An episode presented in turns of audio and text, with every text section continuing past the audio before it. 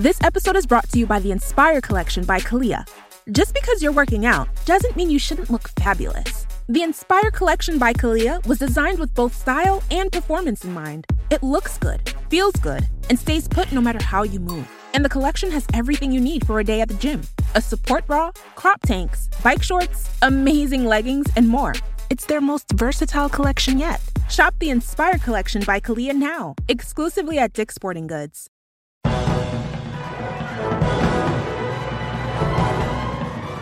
Hello and welcome. This is the Filmmakers Podcast, a podcast where we talk filmmaking from indie film to studio films and everything in between. How to make them, how to get them made, and how to try not to what, Robbie? To F it up, Giles. In our very own opinion. Obviously, you can hear I am with the wonderful Robbie McCain. Hello, mate. Hello, Giles. How's it going? Very good. What are we talking about in this week's podcast? Well, there's this guy, Mike Atkinson, Yeah. and I'm just looking at the notes you've made for the interview. It seems a bit strange. I mean, he's a helicopter pilot, expert on the outback. Apparently, made his own film, used solar panels to power all the stuff, walked across the Australian bush. This doesn't sound like a real person, Giles. Have you just made this person up? It sounds like I've made this person up, but this is Mike Atkinson. He has done all those things, and he did make a film all on his own with no crew. And it's an incredible story of what he's done, and he did it by listening to podcasts like this and watching YouTube videos and learning how to be a filmmaker, learning how to edit his film and get it out there. He had no knowledge beforehand prior to. No, not really. A photographer, and Yeah. he'll tell you the story in the podcast today. you will hear It's it. coming up. What a great guy! What what an inspiration for any filmmakers out there. The genuine just- bush tucker man. He's a genuine bush tucker man. He eats from the ground. He survived. He survived for 30 days. avoiding crocodiles. Yeah. Uh, What did he eat, Robbie? What have I written down that he ate? dog balls. Correct. Find out what he didn't tell me what they taste like, which is a real shame. But you do see it in the film, and the film is available now. It's Outback. It's called Surviving the Outback, and it is available. Um, so that's what we talk about, Robbie. Where am I going though? Where are you going? Where Where, are you going? going? You're going to wonderful Miami, isn't that right? For I am. the Dare. World Premiere. Yes, babies.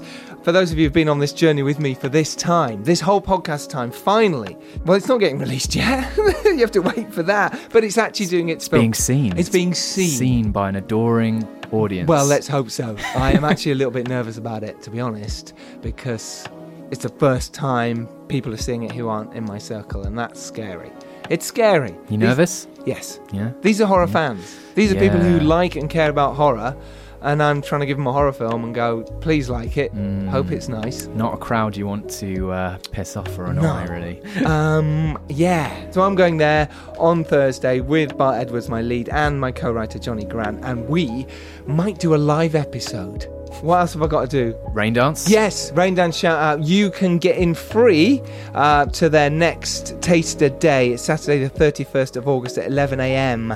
And you can go there for their filmmaking course workshop about directing, screenwriting, producing, and getting valuable knowledge about the industry, getting tips and tricks to break in. It's brilliant. It's Raindance. Have you been one of those workshops, Giles? I or- have, Yeah? I have, and it was fantastic. To be honest, they should let me teach. Do you know what I mean? I'm not, I'm that knowledgeable and full of tips and tricks. Rain But Dance go anyway. listening. Go anyway. Apply. Yeah, get free tickets. The uh, the code is open podcast 19. All the links are. In the show notes. Thank you, Robbie. All the notes are in the. All the. Wait, what's happened to my brain? Use your words. All the links are in the show notes, people. Yes. Talking of which, the Make Your Film event is on September the third. Mm. Myself, Dom Lenoir, and Robbie will be there. Our special guest is already announced, Anthony Woodley, who made the brilliant film The Flood with Lena Headey. So come join us September the 3rd. Tickets are available now, and there's still some early bird tickets left. Get them quick. Part five. Part Make five, your film. Make Your Film. We'll see you there. If you've been to any of the others, you know how good it is. If you haven't, can highly recommend. Always a great panel, some great knowledge on display. Yeah, you won't regret it. And I, what I always say, it's so important to come and mingle and network. There's a Q&A. Mm. Get yourself there. Robbie's already met one of his... What did you meet? Your screenwriter? Screenwriter, yeah. Joe Andrew, and I've met lots of actors. Yeah. Yeah, producers, it's great. So you met at the Make Your Film event, and you can do that too. I know that Sarah Thomas and Will Kenning are hooking up because of that event as well, and because of the podcast. So get out there and get yourself networking and making your films because that's what it's all about. It's called Make Your Film, people. And also, Screencraft. Screencraft have just announced their brand new action and adventure screenplay competition. So if you have an action and adventure screenplay, get it into Screencraft now. August the 1st it is just open for the early bird deadline. Get in there, get involved because they have an amazing panel of people who do look at your scripts and really help you to get your film made. There's been so many success stories and there's some big people who will read your script. So get involved. Screencraft Action Adventure. If you have that screenplay and it is the best it can be, then get in touch now. All the links are in the show notes, aren't they, Robbie? They are. A few shout outs this week go to the James Hughes. Thank you, James, as always. Corey Marvin, Sarah Thomas, Diane Knight, Rock Fight Films, and Matt and Tori Butler-Harts. The film The Isle is available everywhere around the world. Go get it. Is it around the world? I don't know. But it's most places where you listen to this podcast. So get on it and do it. Um, Thank you for listening. Thank you very much for listening. If you've been listening for a while, do give us a nice review. Why not go on to Apple Podcasts and do that for us? And if you like this, spread the word. Tell your friends. Should we get on to today's podcast? with- Yeah. With, the fantastic Outback Mike. All the amazing stories he has to offer. This is how Mike managed to make a feature all by himself in the Outback. It's amazing. You will be inspired to go and make your film. Enjoy! It is my absolute delight. And I can't believe I've got you on. It is Outback Mike, otherwise known as Michael Atkinson. Hello, mate. How are you doing? G'day, good thanks. Yeah, really good. I mean, obviously, we can tell from your voice straight away uh, that you are not English or American. Yes. yes, some, Yeah, some you were- might call it a speech impediment. I have to uh, speak slowly in certain places where I am around the world. So I actually just got back to Australia right now, and it's nice being able to speak normally and people understand. I love the accent. It sounds beautiful to me. Um, we've had a couple of Australians on the Filmmakers podcast, and they've always done really well, the episodes. So when I heard that you wanted to come on and that you were potentially a fan of the show, from what I hear, Yes, that's um, right. I was like, well, yeah, why would I? Why would I not? your story is amazing and, and fascinating. I was like, yeah, let's do that. So Let's talk a little bit about you, your background, your filming, why you came up with the surviving the outback idea in the first place. Because it's kind of crazy, you know, one person going out into the middle of the bush and having just yourself, no film crew, no survivor around, and still making a brilliant film.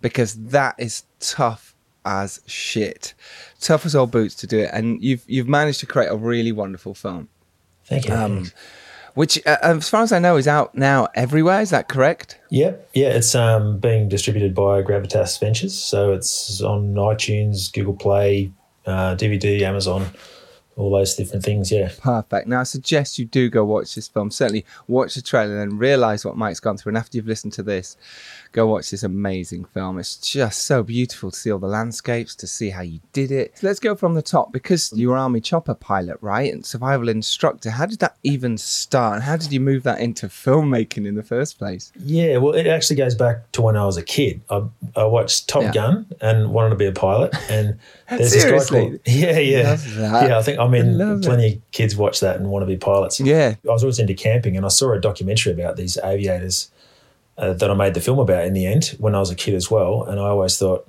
yeah, I'd love to make a film about that because there's this guy called the Bush Tucker Man um, who's actually popular in the UK, I think. And he's this army guy that goes around showing how you can eat food in the bush. So those two things, I, they were the two goals that I wanted to sort of do in life. And I've been prioritizing the flying goal up until now. And I'm now just moving into the filming goal. So I always wanted to make films about survival. So when I was doing the piloting stuff, I was just taking every opportunity I could to and learn about survival, do courses, become a survival instructor. And uh, also keeping that in mind, I did a lot of photography and filming of other adventures, just knowing that that would come in handy one day. And then really the last 10 years, I've knuckled down and put time into the filmmaking and uh, done my first film. Whilst I'm still a full time pilot right now, but I'm going to leave at the end of the year and make films full time. I just wanted to sort of go from one place of financial stability before stepping out into the unknown, if you know what I mean. yeah, into one that isn't. yeah, um, that's amazing. It's really interesting your journey because, unlike a lot of people, you started filmmaking later in life, I suppose, and or your passion came from different sides of it, which meant you know you were like, well, if I film this, it's going to be better. It's going to be really cool. How did you even learn to know how to you know take photos to learn how to film? in the first place and make really nice shots? Was it trial and error? Uh, it was. I was always into adventures, and anyone that's into the outdoors always wants to try and capture it. So I was always into taking photos as a kid as well. And then Yeah. knowing that I'd make the films, I I tried to video what I could. And when I was a chopper pilot, I did a fair bit of videoing as part of my job as a reconnaissance pilot. And I used to also make videos for the squadron on operations where I'd, you know, film all the, the cool sides of things and make videos for guys to take home. And so I started to learn about what looks good from an aerial shot perspective and what doesn't look good. So a lot of it was what, what doesn't look good and knowing how to avoid that. Uh, so that, that development was was pretty important. And then initially, I pitched the idea to networks uh, that I would have a sort of film crew along because I didn't know how to make my own films.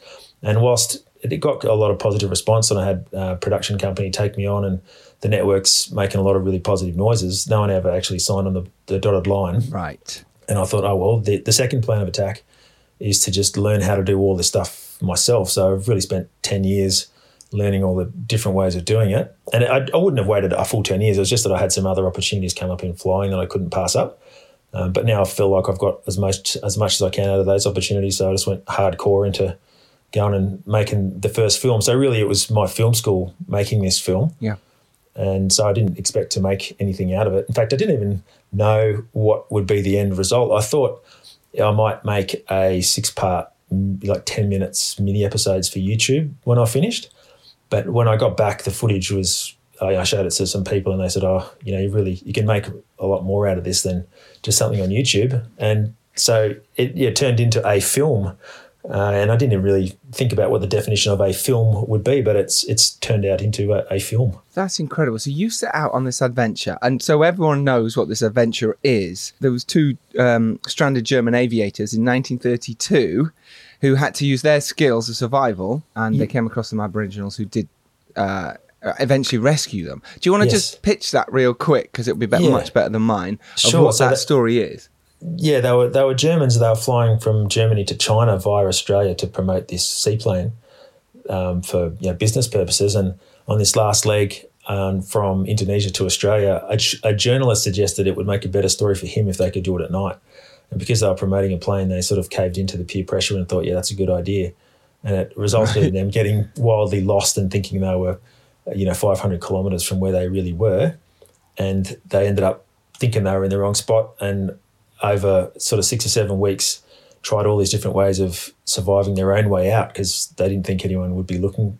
Well, no, that just no one came looking for them because they were all searching in the wrong spot. And they ended up thinking they were going to die. They, they made a raft out of one of their floats and everything, and they thought they were going to not live another day. And then they that's when they were rescued by Aboriginal people. So it's an amazing story, and the pilot wrote a book about it. So there's a record of everything he had and all the things that they went through.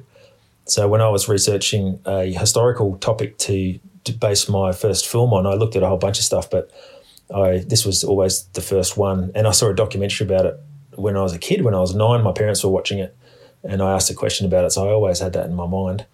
And so I, I put myself in the, the same situation with the same materials that the guy listed that he had in his book. And instead of having a seaplane to make a raft out of, I just made my own floats out of 44 gallon drums. And Yes. I didn't want to copy what they did. I just wanted to see if I could use my skills to see if I could get out. And yes, it's unfair because, you know, I grew up in Australia and I'm got heaps of experience in the bush and they were from Germany and never been to Australia. So I'm not trying to poo poo what they did because they, they did an awesome job. I just wanted to see if I could do it and get out without requiring a rescue. And then obviously to try and film that, figure out what I needed to do to bring and film and create it all.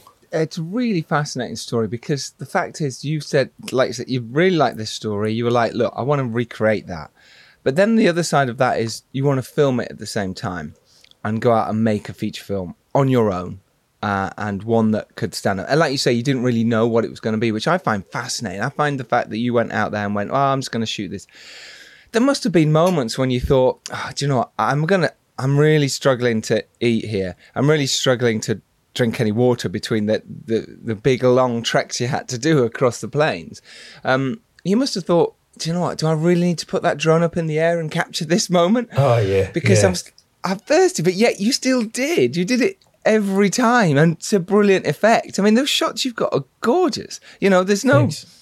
There's no sort of half-assed messing around. You've got some brilliant footage. I'm like, how how did you do that on your own and keep saying and keep going and talk us through it? I had to um, di- divorce the side of my brain that gave in to discomfort. So I was obviously very tired and fatigued from the survival aspect. And then all you want to do mm. is just sit there and lie down. And because I've done a fair bit of those kinds of things, I knew what what my frame of mind would be, but I just put so much effort and expense and risk into doing the expedition anyway. I thought I can't get to the end of this and go, oh, I really must have done this. I, ha- I had to have got up before sunrise. I should have put the effort in. So I just didn't allow myself any break at all for the whole trip. And um, so next time I do do one of these trips, which I'm certainly planning on doing, I've just got to maintain that that rage, you know, inside your head that uh, you just got to keep keep going. The rage inside your head, I like that. The rage. Keep it going. How many days were you out there? Uh, it was about 30 Total. all up. It's yeah. 30 days, right? That's so our audience knows. It's 30 days you on your own in the outback filming and trying to survive and trying to get to the places where you needed to get to when I, I think a lot of times you hadn't been to any of these places before. Uh, am i right? Most uh, of the places. th- that's right yeah. I had been yeah. to the kimberley area but a lot of the places i went to on this i hadn't been to. So yes. and also and, it's not scripted so i didn't yeah. know exactly where i was going to be. So that was also difficult quite a challenge to know how i might film it because i didn't know what was going to be important and what things I needed coverage of. And that term coverage I only discovered the other day, but because I listened to podcasts, that's how I learned um, a lot about how other people made films. And they, they would say terms that I didn't know what it, what it was, and I'd go and Google it and find out what it was. So obviously, coverage, as I've since discovered, is is when you want to edit something later, you you want to have it covered from a bunch of different angles. So I didn't know what would be important. So for example, when I made the the rafts after welding them all together, I discovered all this rust, and one of them was falling apart. So you spend a lot of time filming that, and because that might be critical later, and it might be the crux of the story and why I ended up sinking. But uh, nothing yes, happened. Yeah. So you know, and sometimes I'd, I'd be out in the bush and I'd come across a certain piece of bush tucker or bush food, and I'd spend a whole bunch of you know a couple of hours filming different you know and establishing shot close up shots and whatever and then I'd finish all that and I'd walk another kilometre and find a much better example in a far more beautiful place and have to repeat the whole process again. so you constantly mm. just, you can't relax because if you walk past something, it might be the only time you see it and it, it might be critical later on. So I had lots of footage at the end of it, which took a long time to get through and really nut out what the story would be uh, yeah, at the end. I, yeah. I can imagine. So, just jumping back slightly, just so you, you listened to our podcast, as far as I am aware, and yeah. you heard terms and you heard things and went, okay, I'm going to Google that now, work out what it is, and then go, oh, right, okay, so that's coverage, or that's a wide, or you need to do it from this angle or that angle, or uh, in the edit, you have to do it this way. And then you said, right, I'm just going to go do it. Yeah, yeah. Well, I was just adding to a bank of information that was being stored in my head. So I was listening to about four different podcasts. I was obviously YouTubing and doing heaps of research on the internet. Of course, yeah. And yeah, different different terms had come up, and there's obviously so many terms. It's a different language, but when the same mm-hmm. term comes up over and over again, you start to get stuck in your brain. and You go and research it, and you find out um, you know what's important and and what's not. And I love the fact that no one told you've done this on your own. You went out and listened to podcasts. You went out and watched YouTube videos on your own, and then went, "All right, I'm going to go do that. I'm going to I've got my equipment. Did you buy that? I take it you you yes, went out. yeah. So I bought everything. Drones. So everything was um, self funded. So I'll probably end up spending about thirty five thousand on you know most it's mostly on logistics. Probably ten to fifteen, probably fifteen actually on equipment. But the rest of it was logistics and buying stuff and getting in and out.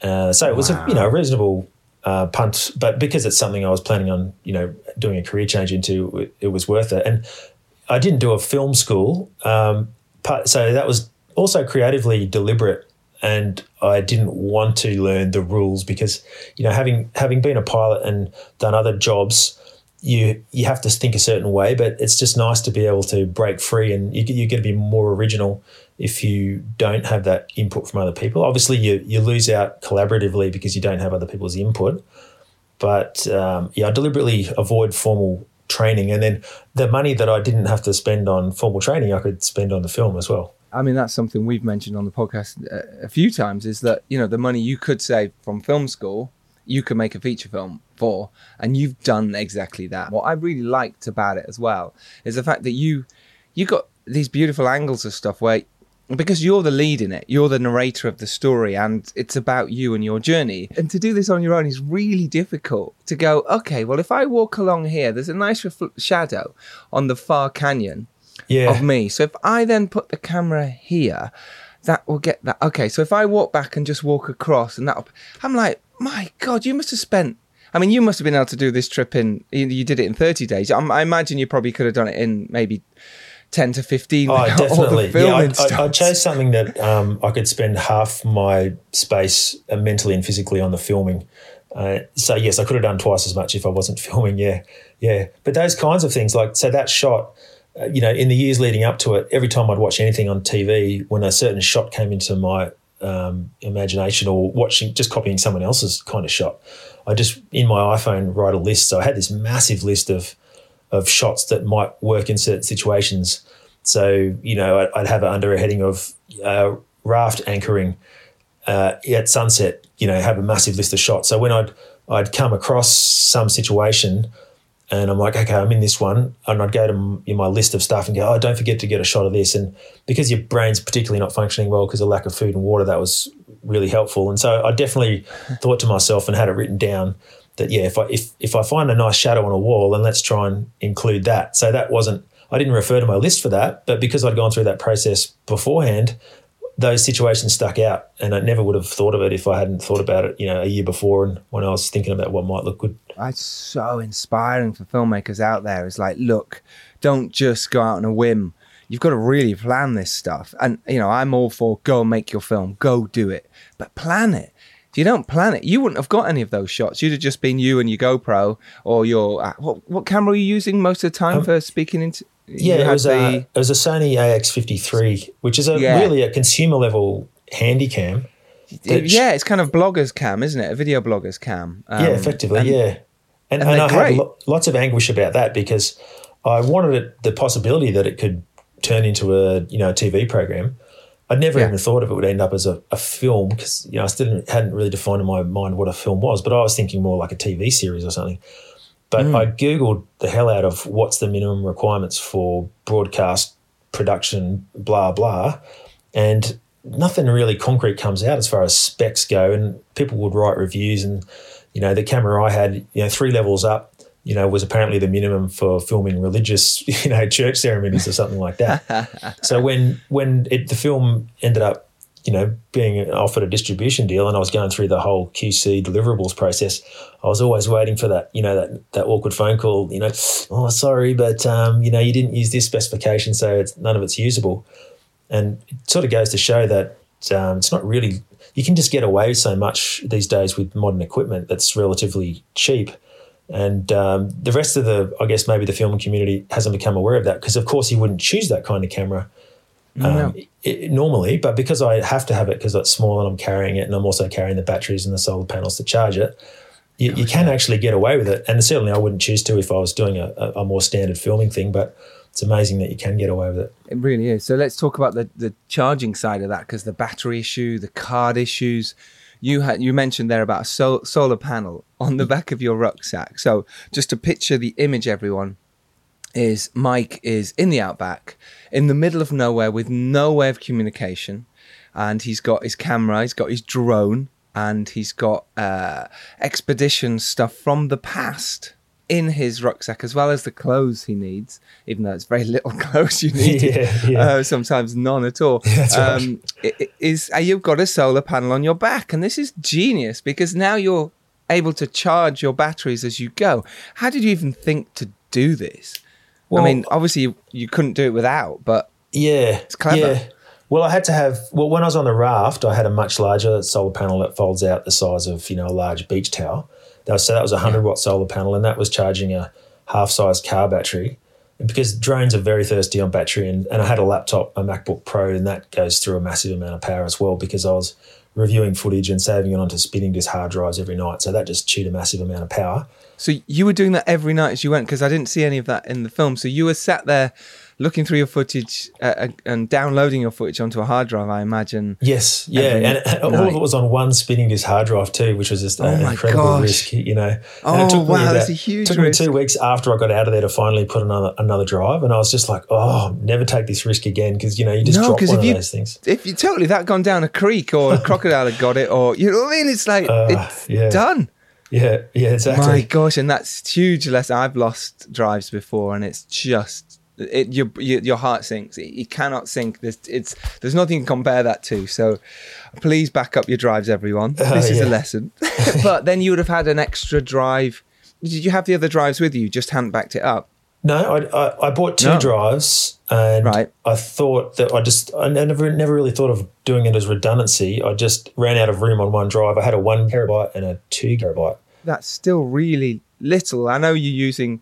You know, you're not using 4K footage, but even so, that's Yeah, well, it uh, was yeah. actually 4K, and You were- right. I don't know it how was you 4K fill it until the middle of the expedition when I uh, the camera was on a tripod and I slipped walking down a hill, and the bottom of the tripod smashed into the ground really hard. And the, the, when I went to turn the camera on the next time, I just uh, it would turn on, but whenever I hit the record button, I'd get the red screen of death and fuzzy lines, and it would shut down.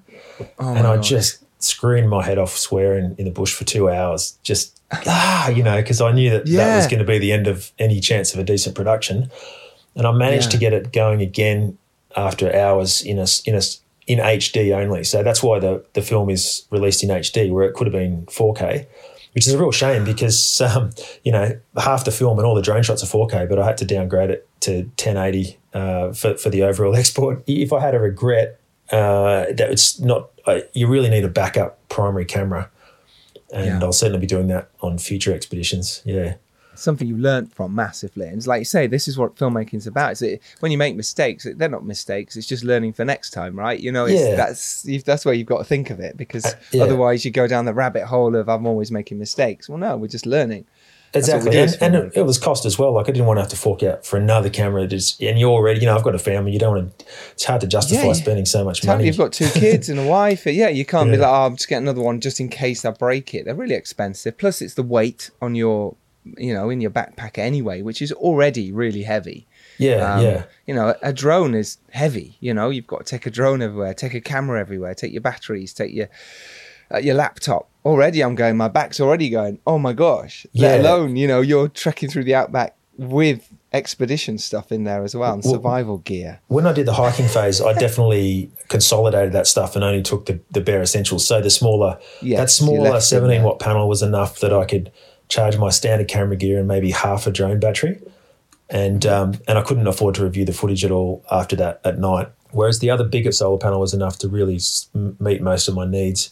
But the footage review was, was very important because it, it let you know what was working. So I was, I was learning as I went, obviously and then finding out like, oh, that sound sounds terrible. Why is that? And then not repeat that error. Whereas if I hadn't reviewed it all, I could have found myself coming back at the end and just finding one whole camera unusable or and not getting the most out of certain shots, like certain modes in my drone. Maybe the yaw rate was too high.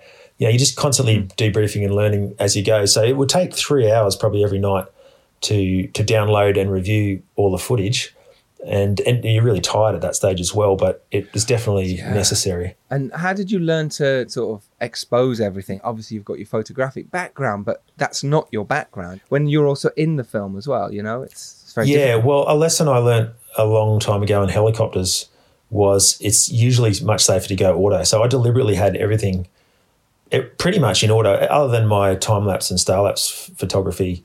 I was uh, going manual for that. But for example, I had an opportunity once in a helicopter to pretty much take it wherever I wanted, and I just took the most amazing photos I ever would have taken. Then I got back and I, I tried to be smart and I'd um, restricted the shutter speed to a thousandth, and there wasn't enough light, and it was all underexposed. And but because these cameras, the auto is, you know, no one no one complained on any anyone that's seen it. It's been shown around the world in the Banff Film Festival, and no one never made any complaints about exposure or anything. And obviously, with other stuff that I'm doing now, I'm I'm going to go more into manual, particularly with ISO setting. I've just bought an A7S2 for for the next Yeah, film that I make, Yeah. so I can really handle a low light. And I've been practicing that and it's amazing what you can do there. But you have to be very careful because when you're on the other side of the camera, you can't monitor it.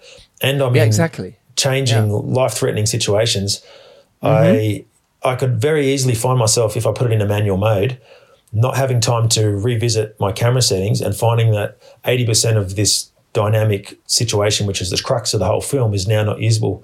So when in doubt, I have to stick in auto and only go manual when I know I can control it. and like I say, it, because it's a documentary and it's a documentary style and feel, it, you totally buy it. It's not an issue. But uh, autos, you're right. When you're doing it that way, well, stick it on auto. It's all right.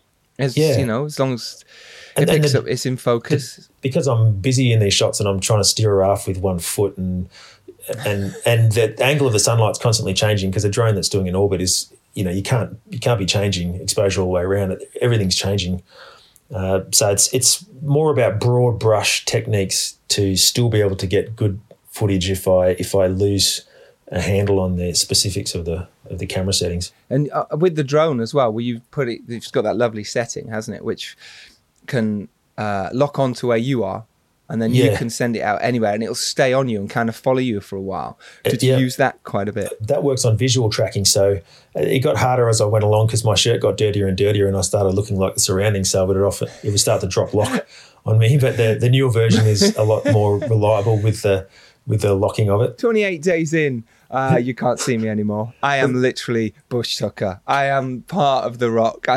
That is one of the uh, one of my clothing selections was based on visual tracking.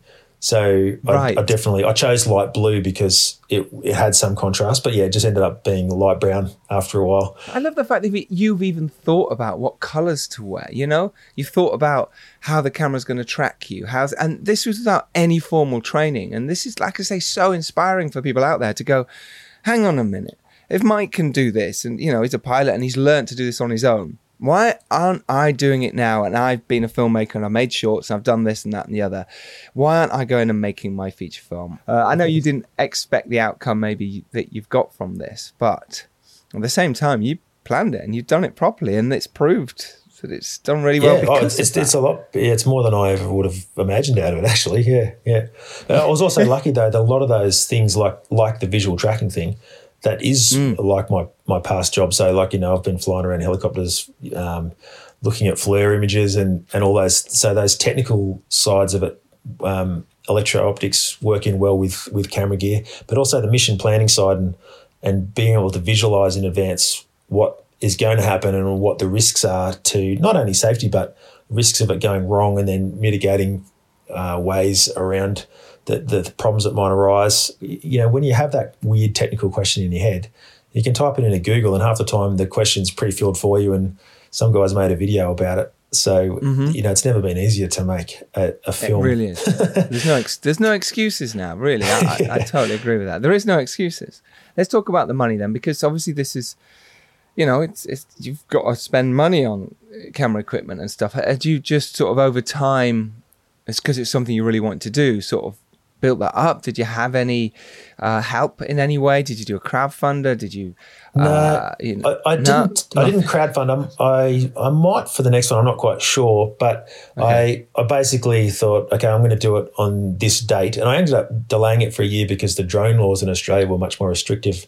So I had to wait a year for the drone rules to change, and uh, that that made a big difference. But I knew that I would have to get good at drone stuff, so I, I gave myself a couple of years to get good at it, and that was quite difficult to get good at because um, I live in a place where you're not supposed to have drones, and it's, it's difficult.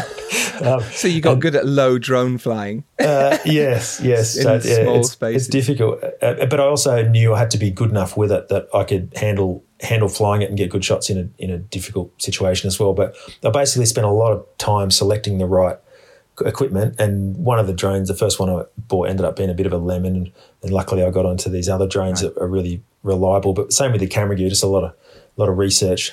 And so, yeah, with when you fork it all out for yourself, you just really have to boil it down to what you you must have. Since that last film, there's so many cool new things out that, that are amazing. yeah, that's the thing with technology is the fact that you've bought these now and you go, oh, right, something else new's just come out and it's even better and it's even better and it does cost and these costs add up.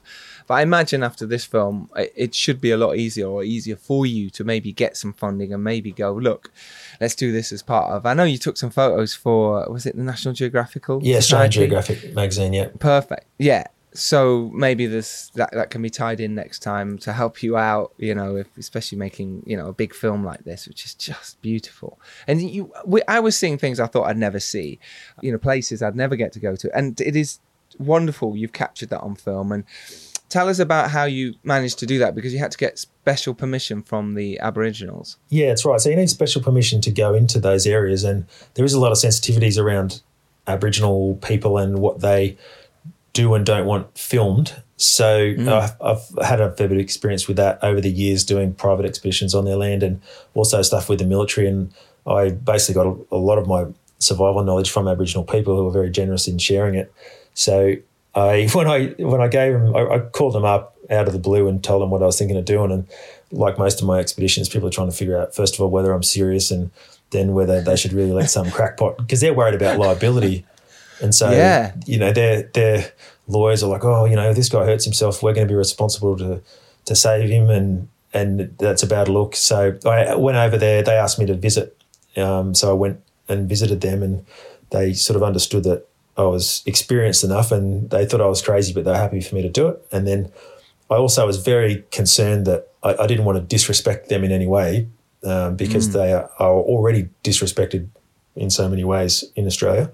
And so I wanted it to be something that they were happy with. And so I showed them the footage afterwards and took quite a while because in, in Aboriginal communities, it's not centralized. People are living all over the place. So they have meetings uh, every few months and it's difficult for them to make a decision without everybody in the community being involved. So that process took a long time. And I was getting a lot of pressure from news agencies and stuff because the media was covering it to release stuff. And I was kept on going, no, sorry, I'm just going to have to wait till they come back and say they're happy with it.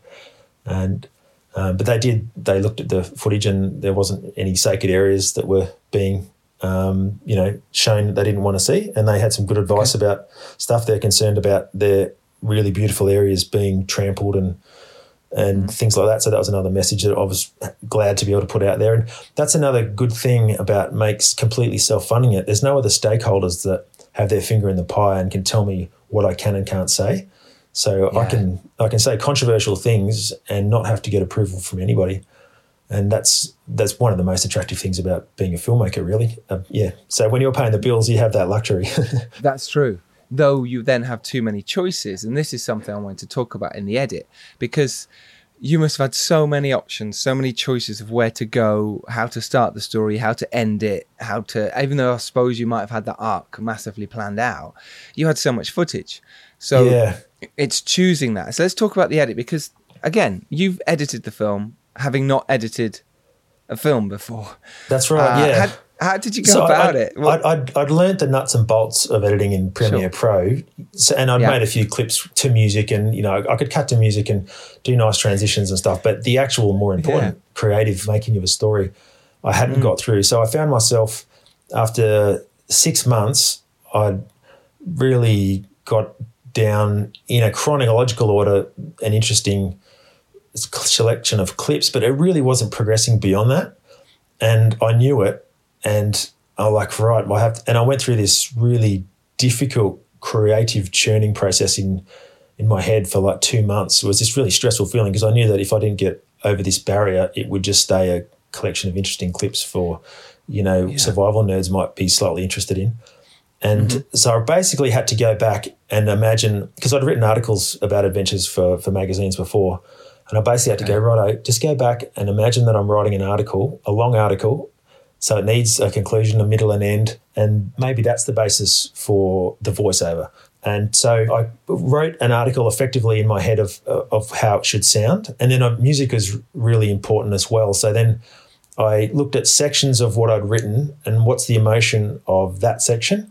And then I found music mostly through Artlist.io, which I'm guessing you probably heard of, which matched that emotion. And then I would fit that footage back into that musical clip. So it's a constant backwards and forwards process. I guess if you had a mm-hmm. score and a budget, you might be able to fit the music around the words maybe, but I didn't have that luxury. Picking the emotion of what the story was and having fitting music was probably the main thing that I think it keeps it coherent anyway from, from a perspective, but it also limits how much you can fit in a song, which is also good because you have to get out of a sequence before you can stay too long into it. So it keeps it moving. I didn't want anyone thinking, oh, this is going on a bit long.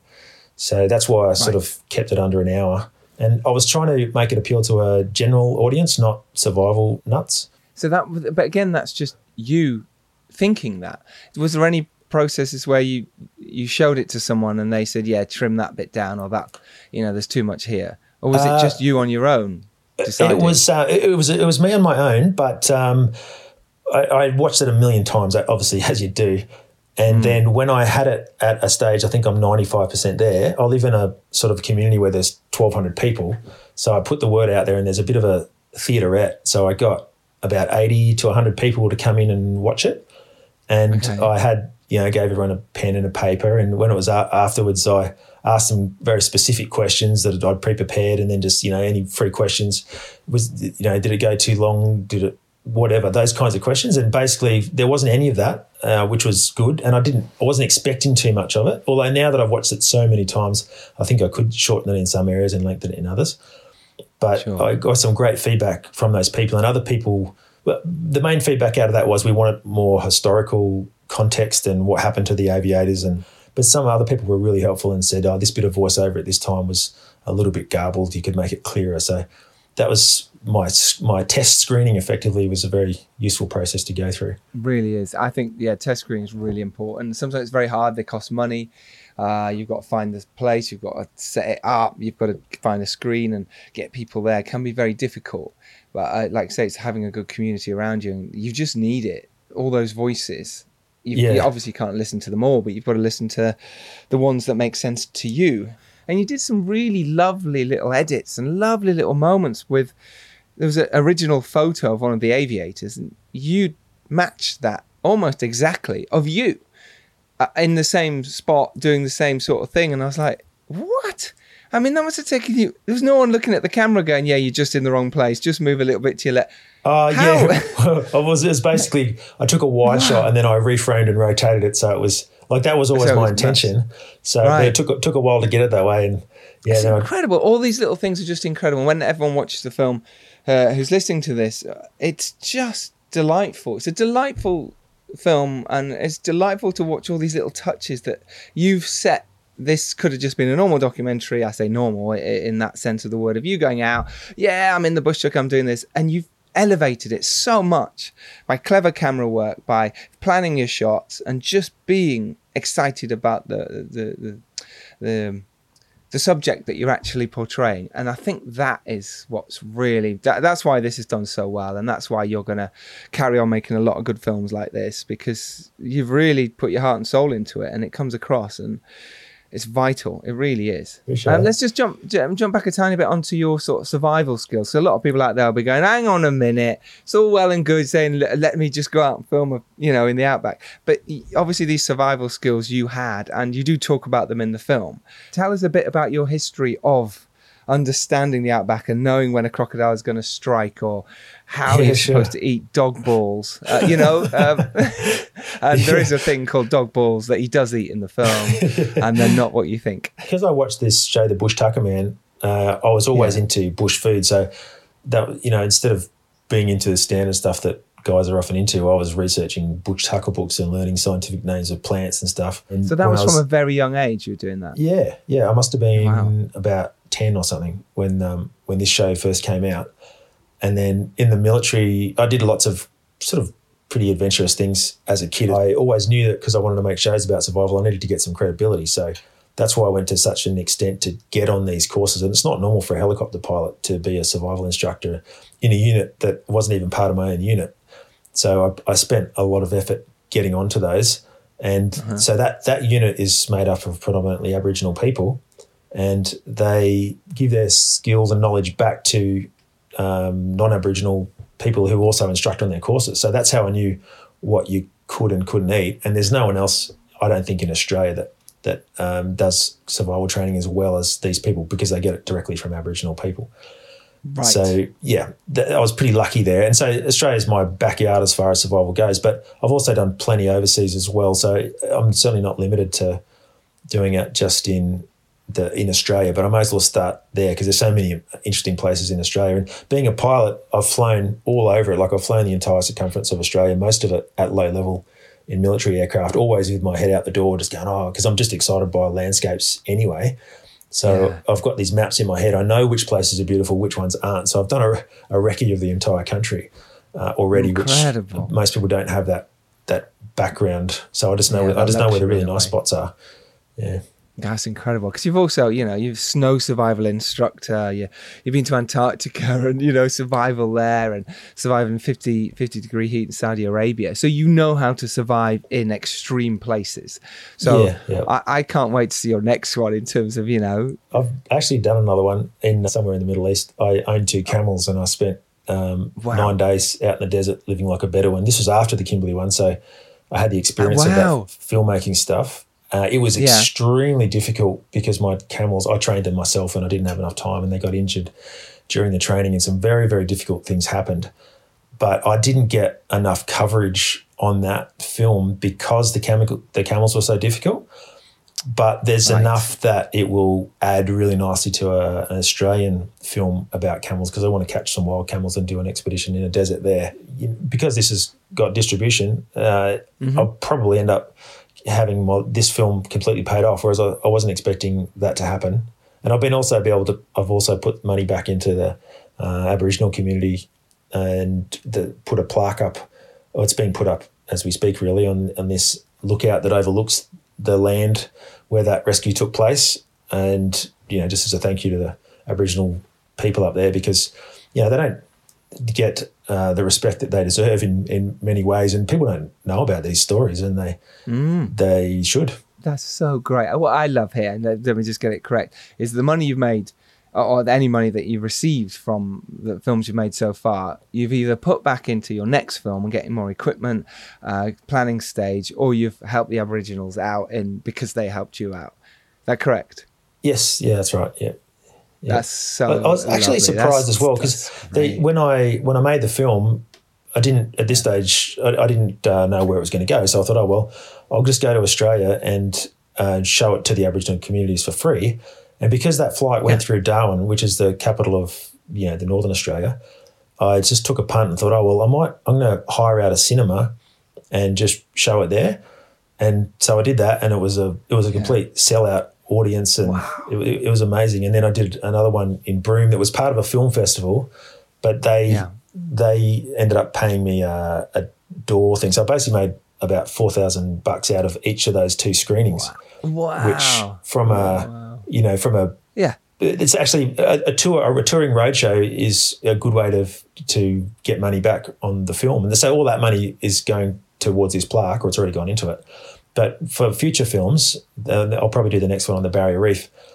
After the film and there'll be a lot of news coverage as I do it I'll basically tour the whole Queensland coast doing a tour with with the canoe that I this outrigger canoe that I'm going to make.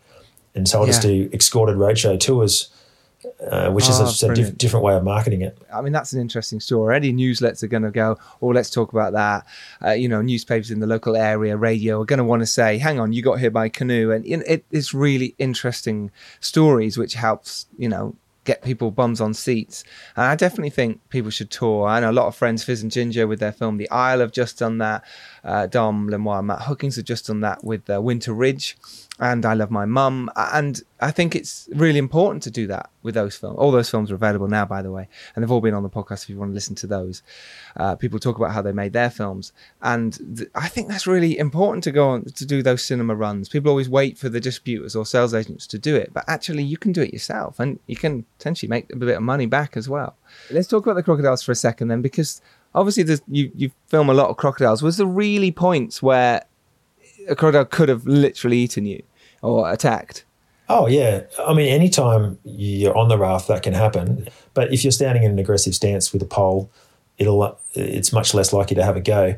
So yeah, I've had a lot of experience with them, and and I what's going to kill you up there is being complacent. So I'm, I deliberately maintain my fear, uh, but also the wonder because they're amazing animals when you when you see them, the colors on, Mm. on their scales and their skin, like it's sort of like they they're a bit like the Tabasco sauce on a bland on a bland meal, you know, like they just provide the spice, but it's uh, yeah yeah. Great way of describing it. I know it would be awesome for coverage, you know, for media coverage if I could have a shot of a crocodile almost biting my leg off. But Of course, I, I, I wanted to see if I have a future, a long term career in filmmaking where I don't need that sensationalism. So I never got a shot like that. But No, I, was, I was sort of, in a way, hoping that it, it would be successful without having to have that. so, Yeah. But at first, you were kind of dangling the leg in a bit longer. Just go on then. Go on. I've got cameras set up. Go on, dare you. yeah. dicing sure. with death. Though, to be fair, you were dicing with death throughout the whole film anyway, with whether you get water or not, whether you could eat. Um, and it's just fascinating to watch. Fascinating. Um, let's talk about sound real quick. You just took the sound from the camera mic top, right? Because I was wondering at one point, I thought, well, it sounds really good. He's got really good sound. And then I thought, but he hasn't got a mic on and he can't. Yeah, I had I had a, a radio, a Sennheiser radio lapel mic, which I used for certain you shots. Uh, Right, yeah, but okay. most of the time it was yeah, sort of run and gun, literally off the microphone on the top of the camera. I knew sound was very important, so I did put a lot of effort into it. Um, probably the biggest thing I did sound wise, which I know for next time, was I thought that it would be watched on people's mobile phones on YouTube. So I balanced the sound of the film to, I was aiming for about 16 LKFS, which from my YouTube research told me that that was the best way of setting the sound. But uh, when I sent the sound off to in the deliverables process, they're like, "Yeah, thanks for the draft sound, but can you send through the final stuff, please?" I'm sort of like, uh, "Sorry, that was the that was the final." And so when I looked at what they did to the sound, they reduced it a lot compared to what I'd done. But next time I can just change that from the beginning. I, I know how how to set it up, and I was very undisciplined in how I set my sequences up. You know, I, I wasn't disciplined about having all my voiceover on one line and you know native sound on this line and music on the other. So everything was just mishmash everywhere. So um, I'll yeah, and also I didn't have a, a post facility go over and do all the sound. Whereas now I'll probably you know I've got confidence that I'll be able to get distribu- uh, distribution on the next film. So I'm, I'm happy to go and spend money because I know that I'll I'll be it'll be worth it in, in the long worth- run. Yeah, let's talk about deliverables a minute because were you expecting the amount of deliverables? No, so I thought, I thought, um, I think we they they, off, they made the offer in. Well, first of all, because this is interesting for people who are trying to get their film distributed. I, I actually heard about. I think it was on your podcast. You had a guy on that had made a film in the UK, found that most of the doors were closed in the UK, went to Cannes, found a few more doors opening, but still fairly closed. But it wasn't until he went to the States and started ambushing CEOs. Uh, he just found a different sort of environment there, and they were much more open and keen to look for the next thing. And he got much better offers, and he took one from Gravitas Ventures. So I used his Yes. experience and just went straight to them. And on their website, it's one of those pre-filled messages, and you put your info in, add your file, and hit send. And I thought, oh man, I'm never going to hear anything again. And, and then two months later, I just got an email out of the blue and saying, oh yeah, you know, give us a call. And um, so you know they offered it there on the spot. So I was I was absolutely stoked. And it, they, they were talking about, oh, we'll release it, you know, in, on this date. It was like six months away, and I was like, oh, why don't, I'm happy if you release it next month. And they're like, oh no, you've got to go through. You know, it, the process takes a while. So I had it in my mind that I would basically just, you know, YouTube a few export settings in Premiere, and two days later Sure. I'd have. there you go. There's the film. But no, Yeah, what did so they six months later, I'm, I was still Cool. there doing all the deliverable stuff, which is amazing. The amount of Yeah. stuff. I've What did? How, well, how much stuff did you have to do? Just let our listeners know exactly. Just a quick rundown. Yeah, well, it's well, they send you the pages of, of the stuff that you have to do. So, uh, well, I mean, if you just look at the audio, for example, you need to separate every single line of audio, send it separately, which is, shouldn't be Separate that hard. But when you've had no discipline like I did and mixed it all throughout the sequences, that process took a oh long time. Yeah, you've Yeah, that takes a long time. Yeah. Yeah, but things like you have to send through a description of every single shot, what it was said in the shot, and uh, everything the, the the in and out of every shot, and then a separate document with every word that was spoken on the shot, and then an export with all of the, a full export of everything, and then an export without any text on it, so they can make it in subtitles. And uh, oh, and the stills and oh, it's hard to remember it all. But it took months and months of of work, uh, all based around another full time job, of course, as well. Yeah, of Yeah, course. so it's it's really Uh, yeah. demanding and takes a long time. Yeah. it does, and it's really it's something the filmmakers do forget when they get that distribution side. If you're going out there to make a film for the first time, or you've had a studio do it for you, or someone else do it for you, when you're doing it on your own, those deliverables are huge. I mean, the, the rewards are massive because you then own the film and it's yours. You know, all the revenue coming back or which you can put into another film comes to you. So there is that. That's the benefit. But just be aware, deliverables are like the fourth part of making your film, and Yeah. it's just as hard as production. and, and you could export parts of it. Like you could export Yeah. the the the subtitle bit where you write all the words out, and I think you know it's about one thousand to fifteen hundred bucks. Whereas I just did the three days work myself, and then you learn about how to do it. And once again, it's it's film school, so maybe if I start making reasonable money in future, I might outsource that. But at least I'll know Yes. Uh, how to be good at. at least I'll understand all the steps in the process. Exactly. Yeah, you know what goes into it. Yeah, so you could do a bit of it or, or share that with someone else. Um, absolutely. Uh, Mike, this has been honestly incredible. Um, if you could give some advice from what you've learnt from going out and making a film on your own with no crew to a filmmaker out there, what would it be? Uh, it's well, it's certainly possible, and it's possible to do it on relatively. When I say relatively, equipment like a camera that costs a thousand bucks or uh, probably I don't know six hundred pounds, you can you can do it on a camera like that, and you can pretty much do all the steps all the way through to deliverables completely by yourself, provided you're willing to put in the time to do it and uh, take the risk basically. And obviously, I was um, I was happy that if nothing came of it, I still would have been happy that I had a cool expedition. And obviously, you know, you don't have to have a film that's based on an expedition. Just that that process is something that you'll have forever. And uh, Yeah. It's, yeah, it's definitely worth the effort. I think it's an inspiration, and you thank you for so much of your your story there and your knowledge. It's been really wonderful to hear, and you know I, I do expect big things. I can't wait to get you on after the next one.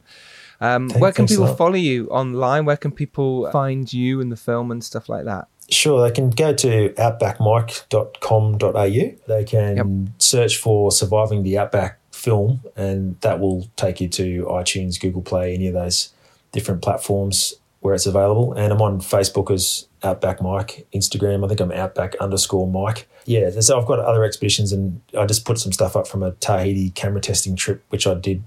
And yeah, so they can follow me in all those places.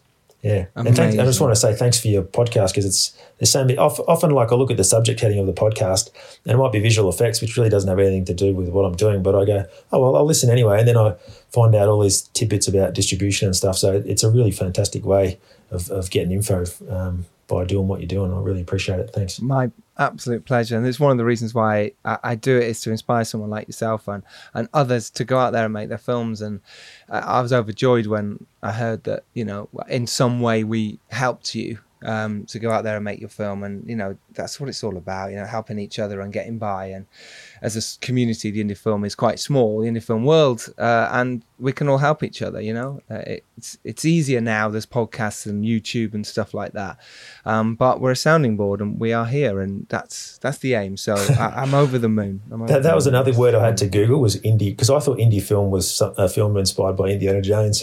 Took me a while to figure out what it actually meant. if only I'd have made a lot of Indiana Jones films now. Which would be what I love that. That's great. Oh man. Um brilliant, brilliant stuff. Good. All right. Well, thank you so much, Mike, for your for your time. Really, really appreciate it. Um No worries. A lot and thank you for your knowledge.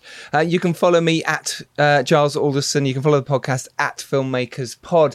Go back and listen to our uh, previous episodes as mike said where you can learn loads of bits and pieces and tidbits about how you can make your film. There's big actors in there like mark strong there's brilliant producers ian sharp uh, fizz and ginger. There's many many many directors including um, neil marshall. There's there's i think there's 118 before this one now so there's a lot out there um it might have been 119 i can't remember we've got some great guests coming up including the editor of star wars uh, rogue one and it looks like we have david koepp the screenwriter of jurassic park Oh yeah, I'm dropping that. That'll be in a couple of months. But that looks like it's all happening and coming up for you. So stay tuned to the Filmmakers Podcast. Remember, if you're lucky enough to rise up and do well, it's your duty to send that elevator back down until next Tuesday.